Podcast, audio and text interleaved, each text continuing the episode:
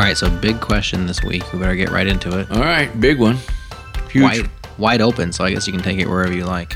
Imagine you were starting over your study of prophecy, Ooh, just prophecy or mainly prophecy? mainly prophecy, and you knew Nothing. Nothing. Tabula rosa. you got the gospel, you understand who Jesus Christ is, all that stuff, foundational stuff there, but prophecy, what's coming? Have never read a have never read a Revelation.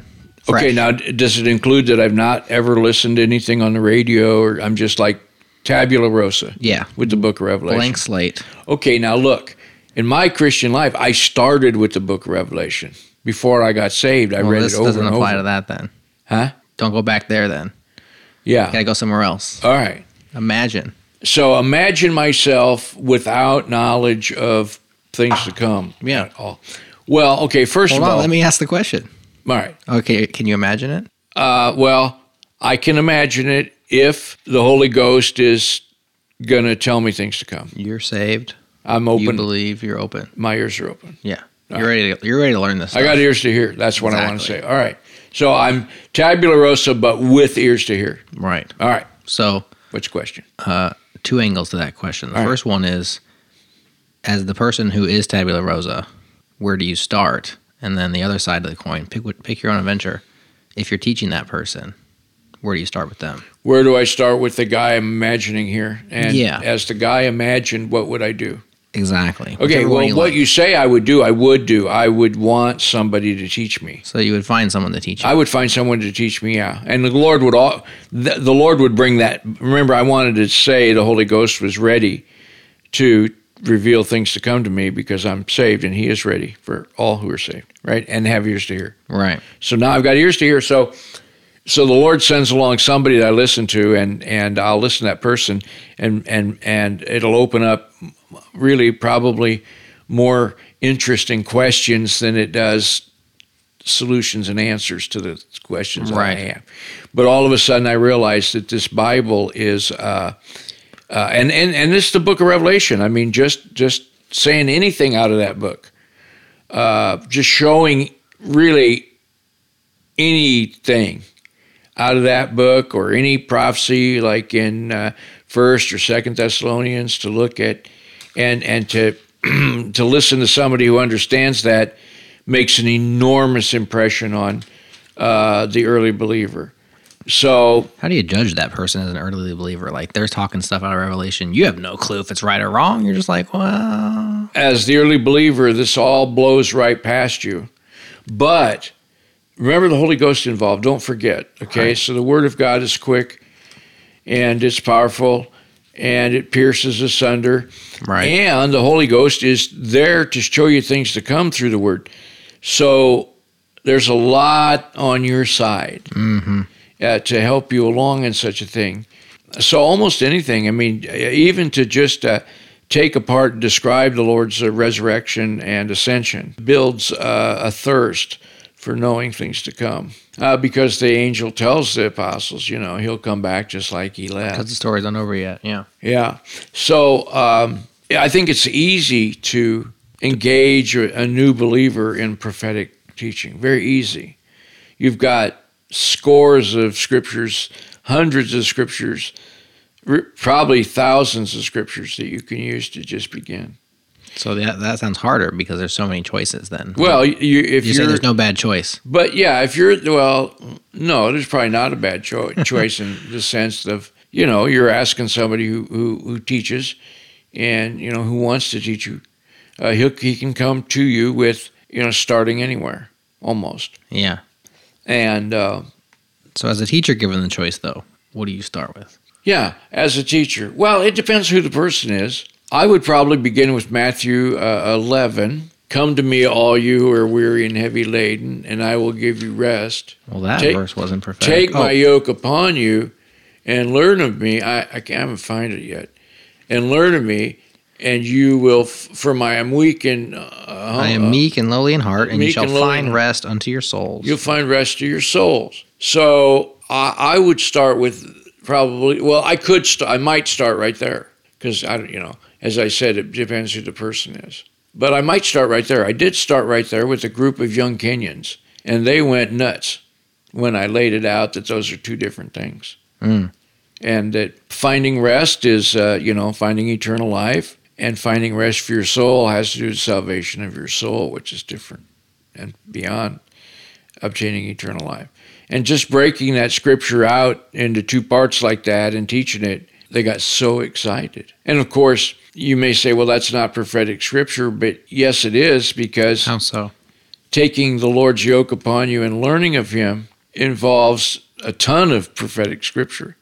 Not only future prophetic scripture, but as you're aware, a rich, thick bunch of past prophetic scripture that's already been fulfilled to the T. Mm-hmm. And I know that's your that's your prophecy topic. Right. So you'll bring, you know, you're going to bring the hoi polloi, the uh, many infallible proofs, and uh, you know that's pretty persuasive, and shows the character of God's word that it predicts.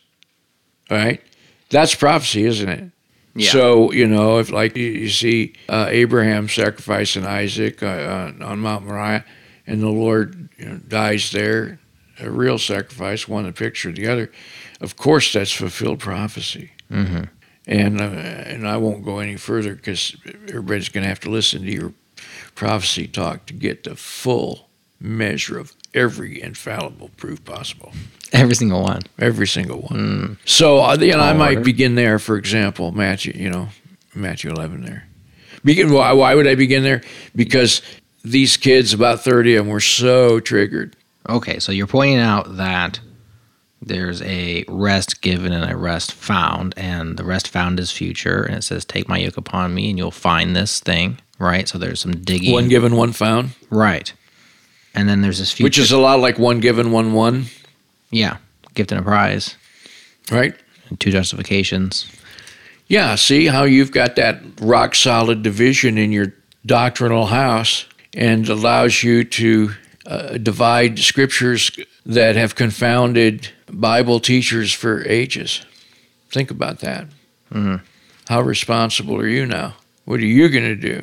You're a young man, you got a family to raise, which is your certification, right? Yeah. You screw up there, you've screwed up your preaching, Mm. right? Yep. So, you know, what are you going to do? You got a life before you? I don't. I mean, I, I've got probably I've got a lot less time than you, probably. Probably. And uh, if we want to talk about probabilities, but uh, and my goal is to live to be 104. Okay. Why, why that number? Well, I calculated that's when when one of my grandsons' uh, son will get married. Talk about prophecy. How do you know that? I don't know it. That's what I want. I want to live to see my my grandson Max's son get married. Your grandson Max's son. Right. Get married. Okay. So Max has to grow up, Have a son. get married. Maybe All harder right. to do than having a son. He's got to find a wife. Not an easy thing, but he's got to find a wife. You know, maybe he marries one of your daughters. Who knows? And uh, okay, so uh, he's got to find a wife, and then uh, they have to have a child, a Right. boy, a boy, A you know, boy. which Jeff, you know, that might take eight or nine shots, That's right. and uh, then that boy has to grow up and get married. And you'll be 104 when that happens. He will be my great when he gets married. He will be my great grandson, but his child would be my great great. Now I haven't thought to wait until he gets married and has a child, specifically a son. No, that may be too much to ask. I guess I, Lord, if that can happen, that'd be good. Uh, that might take me up to 108. I don't know why you want to live that long. You're in so much pain already. You know, Abraham got to live as long as he wanted, full of years. Yeah. I'm in pain a lot. You know that. Yeah. I'm not full of years. I want to live. After what I went through and God took me through, I think there's a reason that He did that. I could have died easily enough last year. Right. Yeah. Like when you saw, we talked about when you saw me down in Texas, right? Mm-hmm. Dying. Or Yeah. even, you know, dead, intubated, Yeah. On the verge. on the verge of death, In its hands. Yeah. beyond beyond conscious recognition of things of life. Yeah. Could not drive. No. Definitely couldn't drive. Couldn't uh Couldn't do anything but kind of Couldn't roll from side to side. squirm. Is about all you could do was squirm. I, I could not I could not roll to the left or right, No. let alone stand up or anything like it. I was a lump of stuff, and the nurses took care of me. I'm so grateful to the, nur- the nurses that took care of me. Mm-hmm. Yeah, I don't know how to thank them enough. I pray for them. Tell the Lord to reward them, you know, remind them. But I want to go see them. Well, driving us back, that's your prophecy is 104 in the. And Not uh, my problem. I told you it's not my problem. I know. I'm just saying. You're. you're It's my hope. I want to see my grandson's son get there. married. Maybe I'm going to move that to see my grandson's son's son. why wait there? I mean, just add another Great, one. great. Yeah, 118. Yeah, he's not the first, probably not the first to have a great great. I mean, my great grandson's already three years old. That's a lot of greats. Yeah, So let's say that these these 30 young Kenyan men are like, "This is awesome," they were they were like that. and then they say, "What? What's going to happen?" They didn't have a guy to stick around teaching further. It was in a school, by the way, public Okay. school. You you can't study prophecy enough. It'll never harm you. There's kind of a story out there that you know don't don't get involved in Bible prophecy because is a lot of opinions, and you know you'll be mm. following one opinion or another.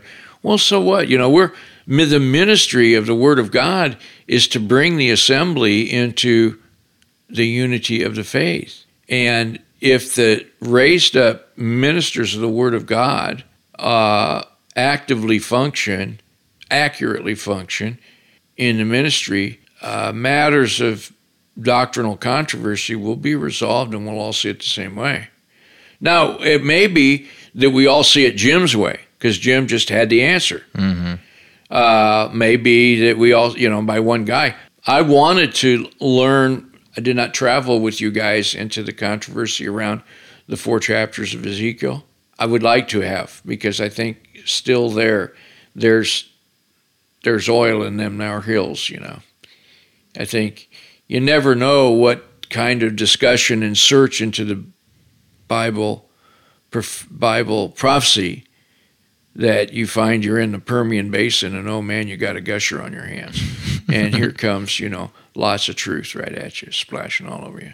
Mm. So, yeah, uh, that's the that's supposed to be the like crowning activity of the ministry in a church How is so? to sort out thorny di I mean, not only you know, not, and not raising them for no reason, but just sorting out thor- thorny diff- uh, doctrinal problems as best you can, so that uh, that there is a, a consistent uh, eschatology in the church. There's a consistent soteriology in the church. There's a consistent ecclesiology in the church. You know, these issues come up. Uh, let me give you uh, examples. Slow down and unpack those long words for me. So, Oh, okay. Well, I give you what three of them. soteriology. Soteriology is the study of salvation.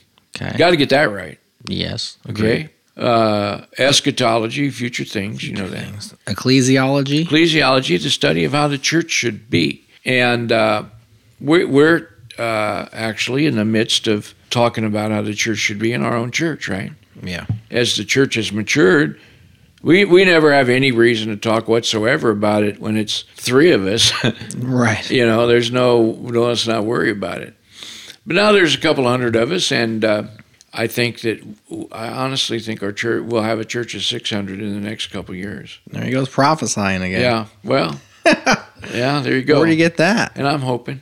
Well, um, just by the rate of growth that I see, Mm. as my son calls it, organic growth, is extensive, and Just uh, based on birth rate alone. Yeah.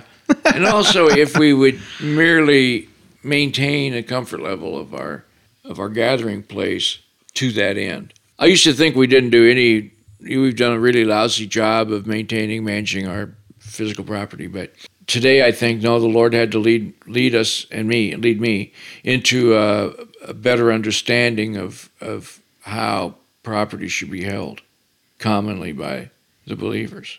Hmm. I had never given a lot of thought to it, but lately I gave a lot of thought to it. And that's why, as you know, I think it should be overseen by the presbytery of the church. It's like a senior diaconate if I could call it that. Why do you believe that? Because the elder is supposed to submit to the older. Uh, because they're called presbyteros. Overseers are also called presbyteros. It's like out of those older people come the elders, you a know. subgroup. So Yeah. does that just relate to all aspects of ecclesiology, or is that like property specifically? That's why I say. Well, why- no, I think see property comes. It has to. Property almost has to come into play, doesn't it? I mean, you see in the scriptures that they're meeting in such and such a house, and yeah, it's his property, his home. Right. Is he paying all the bills? Do you think? Nah, he's not paying all the bills. I mean, not everything's monetized in that day, but people came from afar and walked to these gatherings, and they met by by uh, historical accounts. They met for long periods of time, like all day, and they had to have provision for that. You know, food and sanitation provision, and I would. There's no nothing in the scripture about it, but I doubt very seriously if Jason arranged all the meals all day for everybody. I imagine they chipped in, right? And Right. put the meals and put meals and other provisions together. And so that in a way is how common property is functioning in that church. And of course we have the thing in the Jerusalem church where you have to worry about and the and Corinthian church. Well, most you- people would turn to Acts chapter two and say, "See, they had all things in common." So not only was Jason providing, but like everybody, would, they would lend that as uh, evidence towards your point. But it seems that that was that, that was Unique. fruitless, right? right. And then we have First Corinthians where they were divisive in their meal provision. Yeah, some people were hungry, some people were eating lush, and Everybody brought their own meal, and some were bringing, you know, steak and eggs, and others were bringing oatmeal. right. And uh, it became a, a, a, class deal when mealtime came. Right. It was divisive. It came together for the worse. Yeah, and so as, as you know, we we have a common meal every Sunday, and um, that, for example, should not need to be overseen by those who are preaching the word. They should be left alone to study the word of God. That kind of thing should be overseen by who? Well, the older the older people of the church who who have taken broad responsibility to lead the church as a group, mm-hmm. out of which group come elders who are the leaders of that older group specifically, especially. They're all elders, but the overseers are the leaders. They're saying the older group are all elders, but then amongst the elders, there's the There's the bishops, the bishops, translated bishop, right? right? The overseers, which overseers. is really the leaders of the elders. Yes. And leaders, I guess, lead they lead the whole church, really. Yeah, but if they lead the whole church, they must be leading the elders, right? Right. And then the, the Which is why they must be elder. Huh? they must be elder, right? Yeah, and and we have to we have to separate because we use the word term elder for both things, and we don't do proper distinction division. You know, we got to call. I mean, I I'm going to just go ahead and use the word presbytery. You know, Mm-hmm. is he an elder? No, but he's he is part of the presbytery. And you know, as we just set up our way of looking after goods, out of the presbytery, we selected uh, seven people to look after our common property. And as deacons function within that system, because deacons take care of these problems that arise around common, like the common meal in Jerusalem, the seven so called deacons. Now, see, they're not.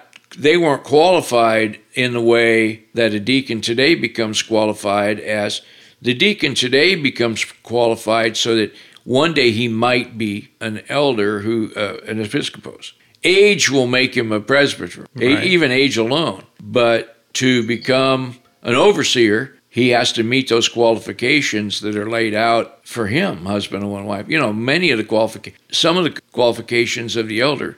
Apt to teach is not one of his qualifications. Right. So lacking apt to teach, he's not going to be leading the church. He's not going to be a leader of the of the elders, of the older people. But but somebody who is apt to teach, of course, can instruct the entire church and has to. So look at yourself, right? You you can't be a leader of elders because why? Too young. Too young, you know. Haven't haven't built your proper credentials yet. Yeah. Got my work cut out for me. you got your work cut out for you. But the grace of God will establish you and do that for you. And as that be, as that continues to happen, you see that your influence in the assembly and the authority and the authority with which you preach grows. We have a brother that has 16 kids, right? Well, he's got his 16 kids in order and they're growing up and as they grow up and stamp, could we say stamp his resume Yeah. with certifications, more more power to him, more influence in the assembly, more authoritative uh, teaching. Right. And that's how it's supposed to go. That's how it's supposed to go. Now, within there, those teachers need to make sure they don't ex- exceed their line or carry forth further than they're graced to do so. So, within the ministry, there's oversight, and those leading among the elders should need to be able to correct doctrine in the church and defend doctrine uh, against those who are on the outside. So that you know, there's those that rise up, there's those that come from the outside, and the leader of that church has to be the leaders of that church have to be able to confront both those uh, potential problems inside the ministry. That's inside the ministry. Mm-hmm. But you see a relatively smooth transition to ministry. So many people think that deacon work is the pathway to ministry of the word. Not necessarily, Yeah, exactly. because a deacon does not have to be apt to teach. That's right. Can and be apt the to teach. minister of the word might become so involved in the ministry of the word that he is not to do the work of deacon. Yeah. So it's really about the work you're doing. It's about the work you're doing in the word of God. That's got to be primary of everything. Right. Otherwise, what's the point? What's the point? So the older, the leader that comes out from the elder, which we call elders, right? They are to uphold the framework of the ministry. Now, much of what I have to say here is I'm learning because I'm without, I'm no longer the husband of one wife. And I try to think, well, then what is my role as no longer the husband and wife? Well, it's not as if I have all of a sudden my wife dies, I have no role. That I may have to figure it out. But uh, to be a leader among the older people, uh, I'm just going to do it. And, and uh, some of the other things that require a woman's involvement, I'm, I'm going to avoid, you know. But uh, as far as leading among the older people, I'm going to go ahead and do that. And I'm going to lead doctrinally as much as I can also. Um, because otherwise, I have, I have no idea what to do in the assembly. Uh, to, to maintain doctrinal leadership is extremely important, for example, to our church. And uh, perhaps even to get some of it down writing so that uh, what we agree about is more easily found. But but we actually have had no doctrinal trouble, have we, in the church? We haven't had we've had doctrinal questions that we were able to resolve, Yeah. uh, but we haven't had doctrinal problems. And the uh, those who rise up have not been able to get into the ministry yet, so far as our well, one started to get in ministry. We had to extinguish one rat. So there are those that will take that qualification of an episcopos, of an overseer, as the husband of one wife, like you said, as as a statement of the care of your character, of the kind of person that you are. Yeah, I think it's a little more than that, but yes, it is that. But I think it's a little more than that. So you lived your life married to Karen, and she died. Yes. You're saying you're no lo- you're you're no longer the husband of one wife, No, no, I'm not. I'm not. I'm not married, Jared. right? So I'm not the husband of anybody till death do us part. Right. Right. You're parted. I agree. But don't you think that you represented that? Well, I mean, I don't think my resume gets you just put a you know kerosene on it and fire it up. No. Well, because it seems like a unfortunate event with regards to like if it just Well, I think I, I think work. there's see I think now there's something said about you know uh, widows over sixty if they've done this and that right. If a widow has done you know wash the saints' feet, hospital, all that kind of thing, uh, then and she's over sixty years old, then the church is to support her if she needs support. Mm. Of course, maybe the church just needs to go to her family and say, hey, you know, step Right. it up here, fellas. right. But whatever it is, the church has a responsibility to that person. Well, what about the guy over 60? Nothing said about the guy that's over 60, right? Right. Um, doesn't claim support from the church, but uh, it just doesn't say anything about him. And uh, I don't think Paul lived much past 60. Probably not. No. So, um, what is the role? Well, I, I think the role is leading the ministry for sure. But would you say you cannot oversee anymore because it's a work, right? No, I, over I, oversight is a work. You can do any work you want. But that's what the role is. The role of Well, it's just uh, you know, uh, I guess it's a matter of like um, I want the church to to understand that uh, the the work of elder, the the, certi- the certification of elder is important, yeah. and the work that his wife does is important. So there's a reason that that is circumstantial and not character because No, it's not about character; it's about the work. or I'm saying that qualification is circumstantial, Of course, and you don't choose that circumstance. Well, I mean, Yeah. you can, but you can also not, right? right. Like some men don't have it. like they never got married. Maybe they wanted to. They Paul just never, never got remarried, and apparently parted with his wife if he had one, which is that pretty evident that he did. He was in the Sanhedrin; they have to be married. Yeah. She either left him or died. And he said he had no need and continued on as a single guy. And he lacked no, he lacked no. He certainly led. His resume was he certainly led, and his resume was just fine. Yeah. There is a, a work to be done in um, in the assembly among the assemblies. Now, I just believe our church is so ready for explosive explosion that in a couple of years it'll go from 200 to 600, and in five years it, it'll go from the- maybe to three or four assemblies. Here comes the prophecies again. Pulling out another one. So from I've two, said that before. You've heard that before. you, but now you're going on the record. I was on the record then. All right. Fair enough. So you were very hopeful Yeah, about a few People things. are so much in need of the scriptures. It's just so much in need of the scriptures. Roman Catholics are being saved Where's this happening? in their little private groups and their associations that they build, and they have little groups that they set up and little networks that they set up, and the gospel is getting loose on them. Hmm. The Supreme Court justice, right, is Pentecostal, uh, sort of Yeah. you know, uh, She's Roman Catholic. Cath- Roman Catholic, you know, but they're Pentecostal Roman Catholic.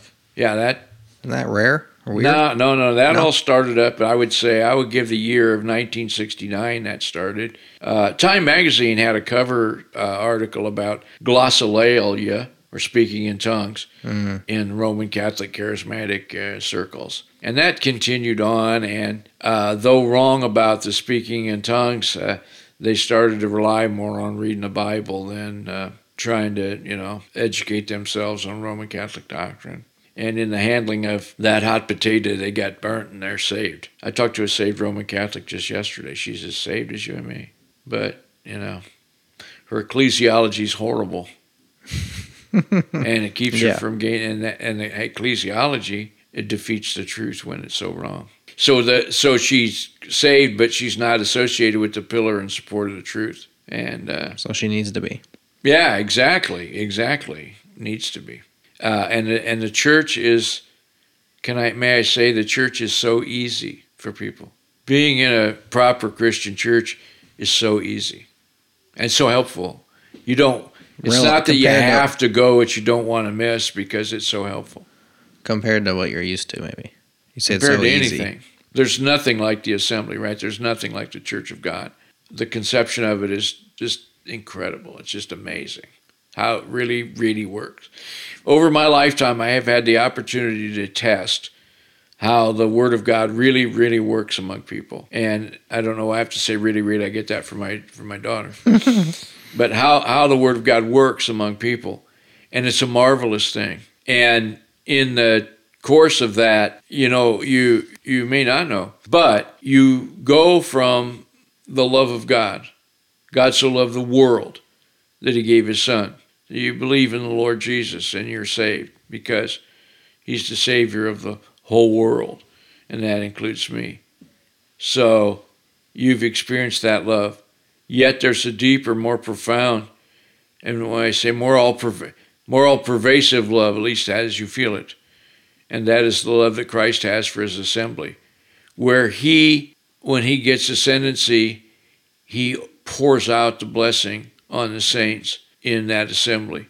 And if you were to hear the Thanksgiving prayers in our church of the poured out blessing of lives, you just we'd just be there for hours and hours and hours Yeah. because you can't even keep up with it, right? There's a new there's a new great story of you know the Lord blessing somebody every couple times a week, and they've got a, a wonderful story behind it all. So it just is it's just kind of amazing, right? Babies uh, being born and.